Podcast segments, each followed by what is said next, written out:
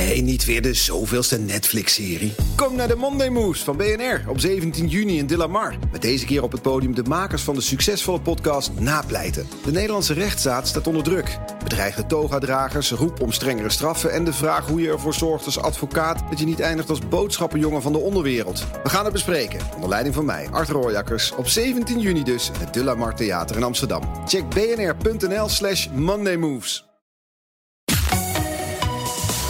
BNR Nieuwsradio. De Dutch Podcast Top 20. André Dortmund.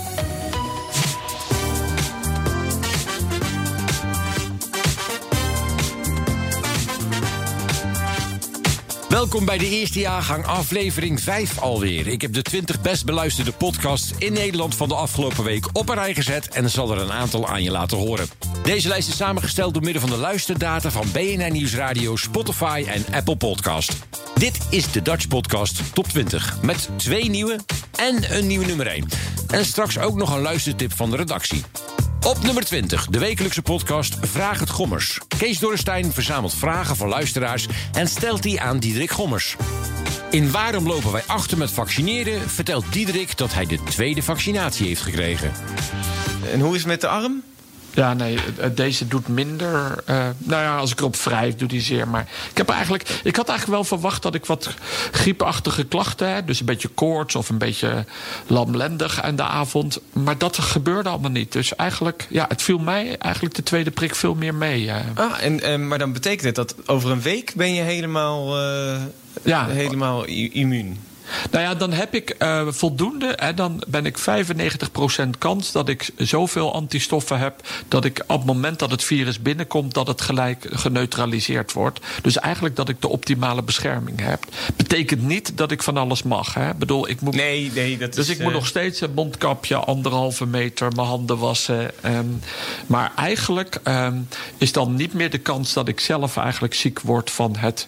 Uh, corona of het COVID-19-virus. Tenzij ik bij die 5% hoor. Dus je moet natuurlijk nog steeds opletten dat als ik toch COVID-achtige klachten krijg. En, en het, dat ik dan eigenlijk toch mezelf laat testen. Ja, even, want je hebt altijd die 5% kans. Ja, het, het, kan zijn dat Diederik Gommers niet goed genoeg heeft gereageerd op het vaccin. En dat controleren we niet. Nee, oh, grappig. Dat is, uh, ik krijg nou, namelijk ook alweer via de app natuurlijk mensen binnen van wat als kan ik nog corona krijgen als ik het vaccin heb gehad? Ja, er is natuurlijk een kleine kans. Omdat ja, je nooit 100% als je, als je, als je 100 mensen hebt gevaccineerd, zijn er misschien vijf die niet uh, optimaal hebben uh, gereageerd. En daar kan ik bij dus horen, want dat staat niet op mijn voorhoofd.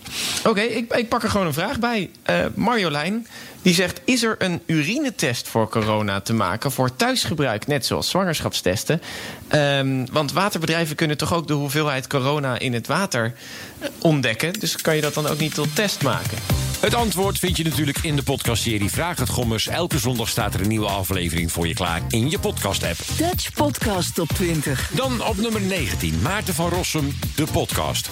In vroege dood geeft hij zijn visie op de rellen tijdens de avondklok. En één ding viel hem op. Er waren geen vrouwen bij. In eenvoudige reden dat vrouwen het veel minder leuk vinden om elkaar op hun bek te slaan. Ja. Die vinden roddelen leuk en die hebben alle andere vervelende dingetjes. Maar het elkaar echt gruwelijk en, en met, met letsel op de bek slaan, daar hebben ze geen aardigheid in. Nee, precies. Maar wat zeg je nou eigenlijk gezien deze, deze constatering dat een deel van die jonge man dat Ik heeft? zeg eigenlijk met mijn constatering, het is geen burgeroorlog. Uh, het, het, was een gemêleerd gezelschap en het leek mij dat de railschoppers allemaal behoorden tot de traditionele groepen der railschoppers. Hmm. En dat is een hele jonge mannen ja.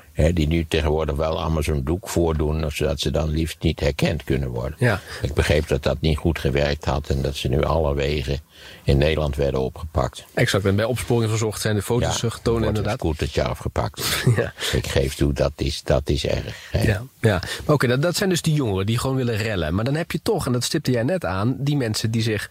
een, een opstapeling van frustratie, van ik kan niet meedoen in de maatschappij, ja. die zaten daar ook bij. Ja, ik weet niet of dat ook die jongens zijn die, laten we zeggen, de, laten we zeggen het gewelddadige front vormen.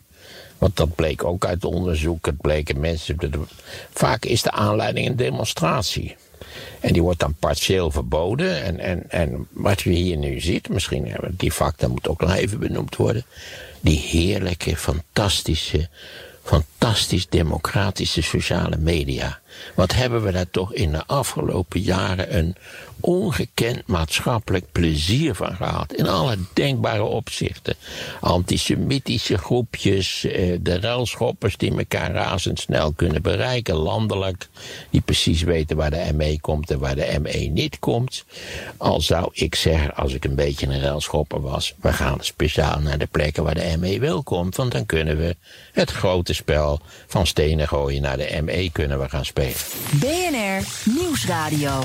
Maarten van Rossum, de podcast op nummer 19. En op nummer 18 vinden we de kortste podcast van Nederland van Maxime Hartman, Mand. En dat klopt, want elke aflevering is zo rond de 30 seconden en dat luister je natuurlijk zo weg. Op nummer 17, Newsroom, de dagelijkse podcast van BNR, gepresenteerd door Mark Beekhuis. Deze podcast wordt naderhand na publicatie dus uitgezonden op de radio. Dus hij telt mee. Andersom doen we niet in de podcast op 20. Dus geen radio-uitzendingen die dan weer worden voor podcast. Duidelijk? Oké. De Joe Rogan Experience van Joe Rogan, de enige Engelstalige podcast in deze lijst, vinden we op nummer 16. Met als gast Mark Smit, een ex-F-16-piloot. Hij vloog voor de NASA, het Witte Huis en de Thunderbirds. En dat is dan weer een elitegroep piloten. Nummer 15. De Petrolheads. Bas van Werven en Caro Brandsen over auto's. Aflevering 166. En waar moeten ze dan aan denken? Meteen denk ik daarbij aan de Alfa Alfa. Romeo. Ja, natuurlijk. natuurlijk. Ja. Het slagschip Ja. na de 164. Ja. De wat minder karakteristieke, laten we eerlijk zijn, 166. Ja. Die ik eerlijk gezegd van de voorkant nooit mooi heb gevonden. Want die had van die Nee. kleine illige koplampjes. Ja. Totdat in 2003 de facelift kwam. En toen kreeg hij een echte neus. Ja. Toen vond ik hem pas echt mooi. Ik vind het geen lelijke auto. Nog Nee. steeds een mooie auto. Nee, die 166, vooral die, die, die, die, de, de- eh, na de facelift. Ja. Die, die, die vind ik, dat vind ik echt een chique auto. Ik moet ook zeggen dat er zijn ook adepten die willen per se de eerste serie hoor. Mhm. Want die vinden dat weer mooi. Maar goed, ja, het is, no, het is nooit een enorm succes geweest, die auto. Maar ja, met die 3 liter V6 toch echt niet een slechte, maar lekker Zeker. ook. Gewoon een lekkere Zeker, auto. zeker. Ik had een lichtblauwe 3 liter V6. Ja? Ja, ja, ja. Ja, ik ken iemand die Slappe voorhand, dat wel hoor. Elke drempel die je had, hoorde je klonk. Ja. Maar dat kwam waarschijnlijk door die, door die zware Door dat 3 blok liter motor. ja.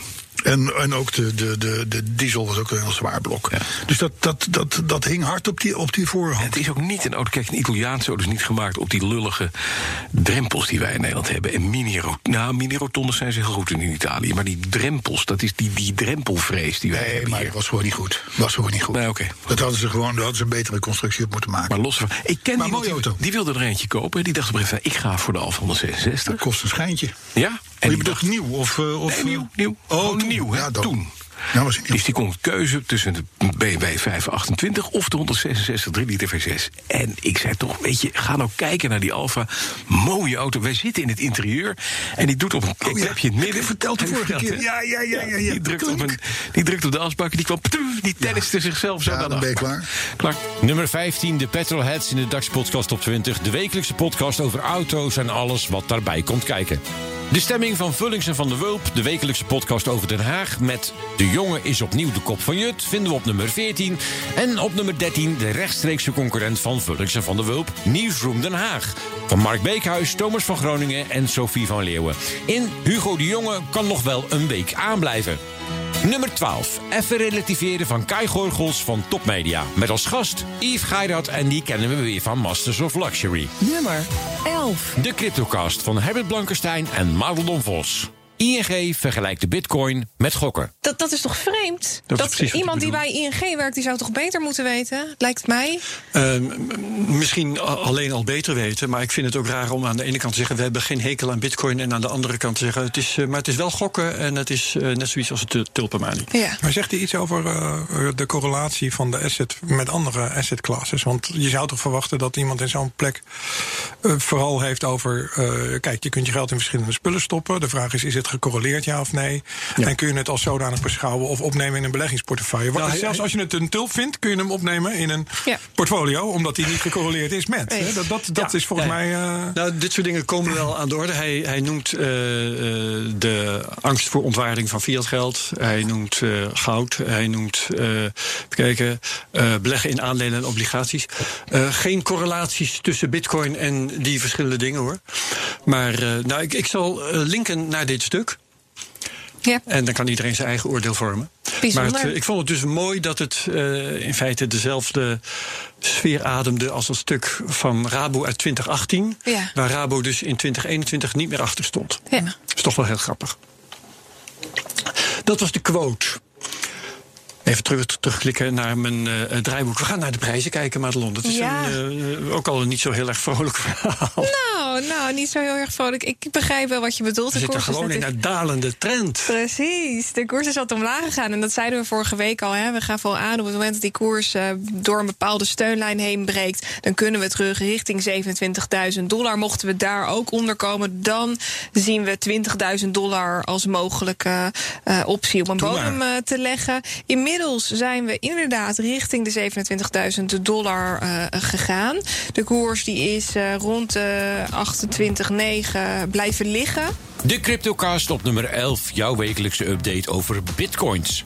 Dan op nummer 10, Mark-Marie Huibrechts en Aafrand Kostjes in Mark-Marie en Aaf vinden iets. Deze week over slapen, het havend van huis, paparazzi en blowen. Een allegaatje dus, maar wel leuk om naar te luisteren. Dan nu. Dutch Podcast Top 20. De tip van de redactie. Met afvallen en opstaan. Een podcast over morbide obesitas en hoe kom je daar vanaf. Van Aaron Lupatti. In deze aflevering vraagt hij zich af hoe je je nieuwe levensstijl kunt vasthouden. Een leefstijlcoach weet het antwoord daarop. Maar voordat ik daar naartoe ga, ga ik nog eerst één keertje op de weegschaal staan. Mijn weegschaal pakken. Zet hem neer. En dan ga erop staan. Staat 109 kilo. Gelukkig ben ik verder afgevallen. Alleen gaat het nu wel wat minder snel dan in de maanden hiervoor. Terwijl ik eerder wel 10 kilo in een maand kon afvallen, is mijn gewicht nu maar van 115 naar 109 kilo gegaan. Natuurlijk blijft er ook steeds minder over om kwijt te raken, maar ik wil niet dat mijn voedingspatroon nog meer invloed gaat hebben. We zijn gewend hè, van oké, we nemen ons iets voor en dan gaan we dat doen. En dan en dit is de wereld waarin we leven, dan gaan we dat realiseren en dan bereiken we ons doel liefst zo snel mogelijk. Dit is Anneke Drost. Zij is leefstijlcoach bij lab17.nl en helpt mensen met overgewicht en obesitas om hun leefstijl compleet te veranderen in twee jaar tijd. Ik word door Anneke terecht gewezen, want iets wat ik tijdens mijn leefstijlverandering heb gedaan, blijkt helemaal niet gezond te zijn. Eh, Ik ben begonnen met een soort crash-dieet. Ik ben op die, van die maaltijdvervangende shakes. eh, Ja. daarmee ben ik begonnen. Eh, da- dat heb ik een tijd lang gedaan om daarmee zeg maar, mijn eetpatroon te resetten. Ja. Daarna ben ik het opnieuw gaan opbouwen naar een wat gezonder eetpatroon. Maar is, is, dat, is het dan ook gevaarlijk dat, dat ik dat- met die maaltijdvervangende shakes... dat was het enige wat ik at eigenlijk. Ja. Dan kom je op 900 calorieën op een dag. Ja, dat is echt heel weinig. Dutch Podcast Top 20. De tip van de redactie. Met afvallen en opstaan een podcast van Aaron Lupatti over morbide obesitas en hoe je daarvan afkomt. Op nummer 9, de technoloog van Harrit Blankenstein en Ben van den Burg met de status van de centrale applicaties, de DAPP. Met als voordeel veiligheid en transparantie. Nummer 8, de AIVD. Liesbeth Raske kruipt in de huid van een nieuwe medewerker bij de AIVD. Aflevering 2, kunnen we praten? En ze zijn inlichting aan het opzoeken over ene Sander. Wel een fictief persoon. Zoals ik in de vorige aflevering heb geleerd, begint een zaak met de lichtste middelen. En in ons geval is dat een check in de eigen systemen en een OSINT-onderzoek. Oftewel Open Source Intelligence. Wat heeft dat opgeleverd over Sander? Er is een rapport eh, waarin is vastgesteld dat Sander van der Land... die wordt omschreven als een jonge bekeerling... al in 2014 is gezien bij een bijeenkomst met een radicale prediker. Oh. Je maakt weer aantekeningen, heel goed. Ja. Eh, verder, eh, het adres is gevonden waarop Sander is ingeschreven. En op dat adres zijn veel meer mensen ingeschreven. Hij is student, uh, heeft inderdaad huisgenoten. En verder blijkt uit onze systemen, dat is ook wel een interessant stukje wat ik hier heb, um, dat een van zijn huisgenoten met de naam Linda de Bruin bij ons bekend is. Zij is namelijk ooit als referent opgetreden voor een collega. Bij een Wat is een referent? Een referent is um, um, op het moment dat jij bij ons solliciteert... en er gaat een veiligheidsonderzoek naar jou verricht worden... Ah. dan kan jij een aantal mensen in jouw omgeving opgeven als referent... Ja. die iets over jou kunnen vertellen. Bijvoorbeeld je, je, je baas of een familielid of een vriendin. Ja. Uh, en blijkbaar heeft Linda de Bruin ooit als referent opgetreden. Dus blijkbaar werkt er hier iemand die haar kent? Uh, het kan ook zijn dat, uh, dat er een veiligheid, veiligheidsonderzoek naar een functie elders in de overheid, uh, wat ook een vertrouwensfunctie is, dat daar een onderzoek naar gedaan is. Maar dat zij voor ons heeft opgetreden ja. als referent. En dit is wat we hebben. Ja. Wat nou, laat jij hier het af? Um, ik denk vooral het feit dat hij als jonge parkeerling bekend staat dat dat toch wel meer vraagtekens oproept. En al een keer gezien is tijdens een bijeenkomst met de radicale prediker. Ja, en dat wordt natuurlijk niet voor niks opgeschreven. Nee. Die radicale prediker die wordt zo langer in de gaten gehouden en ook zijn contacten weer. Ja. BNR Nieuwsradio. De Dutch Podcast Top 20. Nummer 8, de dienst van de AIVD, hoorde je net. Op nummer 7, de samenwerking van Monica Geuze en Kai Gorgels. Twee beste vrienden in één podcast. Geuze en Gorgels. De Amerika-podcast met meer vaccins, minder impeachment... staat op nummer 6. De podcast over Amerika van Bernard Hammelburg en Jan Postma. Dan nu. Nummer 5. Zes afleveringen staan er online over Mathilde Willink... Een flamboyante dame en een society diva. Geboren in 1938 en dood aangetroffen in haar hemelbed op 25 oktober 1977 om kwart voor zes. Doodsoorzaak: zelfmoord. Zelfmoord? Veel vrienden van haar denken van niet. In de podcastserie Mathildes Mysterie duiken journalisten Lammert de Bruin en Babs Assink in deze geruchtmakende zaak. Aflevering 1. Mathildes dood. Veldje 494, oké. Okay. Ja, daar moet ze liggen. We zijn nu op veld 4, dus dan zou ze hier ergens moeten liggen. Even kijken. Oh, hier. Oh. Ich weiß nicht, zu wem ich gehöre. Ich bin doch zu schade für einen allein. Oh jeetje. Oh, Kijk nou. Zo'n rode... Ja, wat is het? Een soort marmeren grafsteen? Bruin marmeren grafsteen met een soort vaaskunstwerkje erop. En Mathilde in haar handschrift. Ja. Als een soort handtekening op de steen. Maar die steen die ligt. En daaromheen zit een hele, zit een hele grote buxushaag. Wel mooi die uh, herfstbladeren zo erop. Maar het, geen wonder dat ze het niet konden vinden. Want die buxushaag die is al uh, tijden niet gesnoeid. Zu wem ich... Nou, hier is onze Mathilde. Wat een gek idee, joh. Heel gek idee, ja. Voor zo'n zo'n belangrijke plek voor een monument is het, ligt het echt heel erg verborgen. Ja, dat is wel een beetje triest. Vind ik wel. Je verwacht een soort praalgraf of zo Ja. bijna. Met engelen en hele toestanden. Maar dit is gewoon... Hollandse kan bijna niet. Maar hier begint wel onze zoektocht.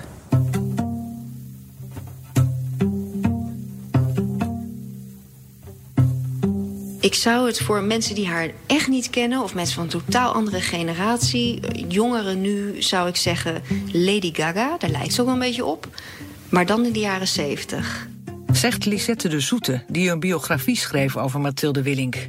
Zo'n tijd geleden en dan al zo de tijd vooruit. En heel lang haar. Uh, met haarstukken had ze daar ook nog in. Ze gigantisch lang en dik haar van zichzelf al. Blond, bijna een tikje rossig. Uh, en daar had ze dus extra haarstukken in laten zetten. Die had Willink gekocht voor haar. En die waren van Noorse nonnen. Op nummer 5 in de Dutch Podcast Top 20. Mathildes mysterie over Mathilde Willink. Van Afrotros. Man, man, man, de podcast van Bart Louise, Chris Bergstreum en Domien Verschuren over man zijn op nummer 4. Nummer 3. Jong beleggen van Pim Verlaan en Milou Brandt. In aflevering 37, Brokers en het verdienmodel, hebben ze Paul Wicht te gast. En die vertelt dat gratis brokers niet bestaan. In dit fragment legt Paul uit hoe de handel op de beurs werkt. Je kent natuurlijk allemaal de beurs, dat is Euronext. Vroeger was het echt een fysiek gebouw. Tegenwoordig is het meer eigenlijk een computer. En wat faciliteert de beurs? Eigenlijk het, een, ja, een platform zodat koop- en verkooporders met elkaar uh, gematcht kunnen worden. Ja. Nou, om op de beurs te mogen handelen, dat mag niet iedereen. En dat zit hem eigenlijk vooral in. Ja, kunnen we de mensen die op de beurs zijn ook echt vertrouwen? Als je daar eh, mee handelt, kunnen die het wel betalen en zijn die wel betrouwbaar? Ja. Dus om op de beurs te mogen handelen, moet je lid worden. En eigenlijk zijn er soort twee typen leden op een beurs. De ene is de broker.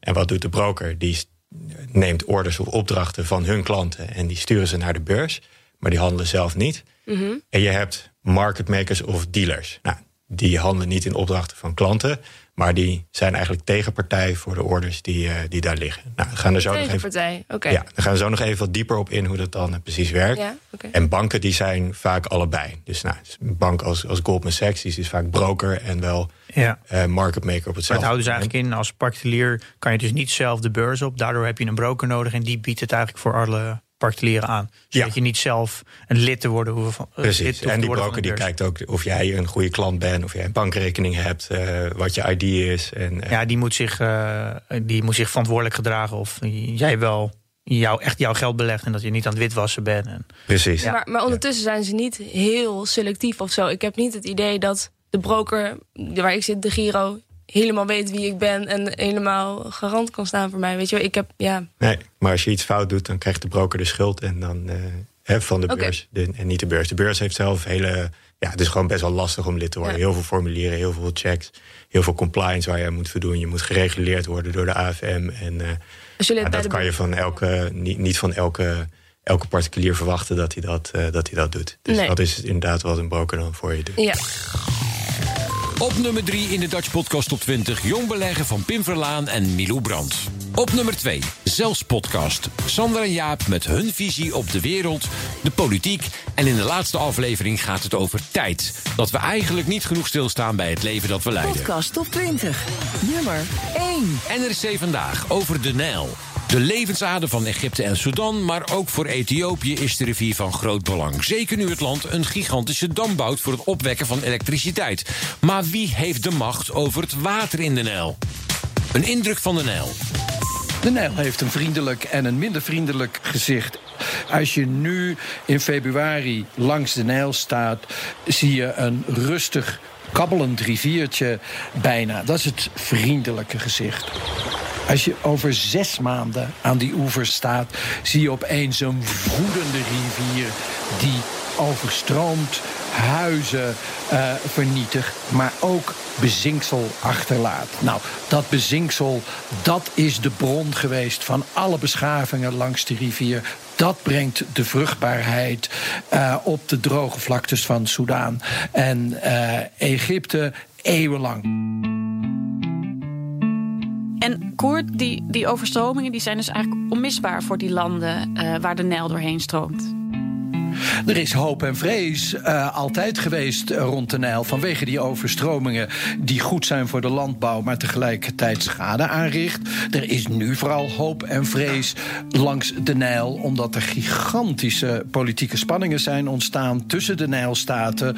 Want Ethiopië is een dam aan het bouwen en daardoor zal het aanzien van de Nijl dramatisch gaan veranderen. A dam built by Ethiopia on the largest tributary of the Nile River has set off a global fight over the rights to the Nile River's water. It has the potential to control much of the water that Egypt uses, and when it's at full tilt, it'll be the largest hydroelectric plant in Africa. Ze willen de grootste stroomexporteur van Afrika worden. Als die gigantische dam, de grootste van Afrika, maar ook een van de allergrootste van de wereld, als die af is, heeft Ethiopië een rol gekregen als regionale grootmacht in dit deel van Afrika en misschien ook het Midden-Oosten. Nou, juist dat is controversieel. Nummer 1 in de Dutch Podcast Top 20 NRC Vandaag met Wie heeft de macht over het water in de Nijl. Dit was hem dan, jaargang 1, aflevering 5 van de Dutch Podcast Top 20. Elke vrijdagavond om half 7 op BNR Nieuwsradio. Net na de Friday Move met Wilfred Gené. En een luistertip van jou is altijd welkom. Welke podcast moet ik nou echt eens beluisteren? En als het een gave tip is, laat ik hem horen aan de rest van Nederland. Deze lijst in zijn geheel vind je op bnr.nl slash Dutchpodcast Top 20. Volgende week weer een verse lijst. Tot dan! Ook Hugo Reitsma vind je in de BNR-app. Superhandig die BNR-app. Je kunt alle programma's live luisteren, breaking nieuwsmeldingen. Je blijft op de hoogte van het laatste zakelijke nieuws. En je vindt er alle BNR-podcasts, waaronder natuurlijk de belangrijkste, Boeken zijn in de wijk. Download nu de gratis BNR-app en blijf scherp.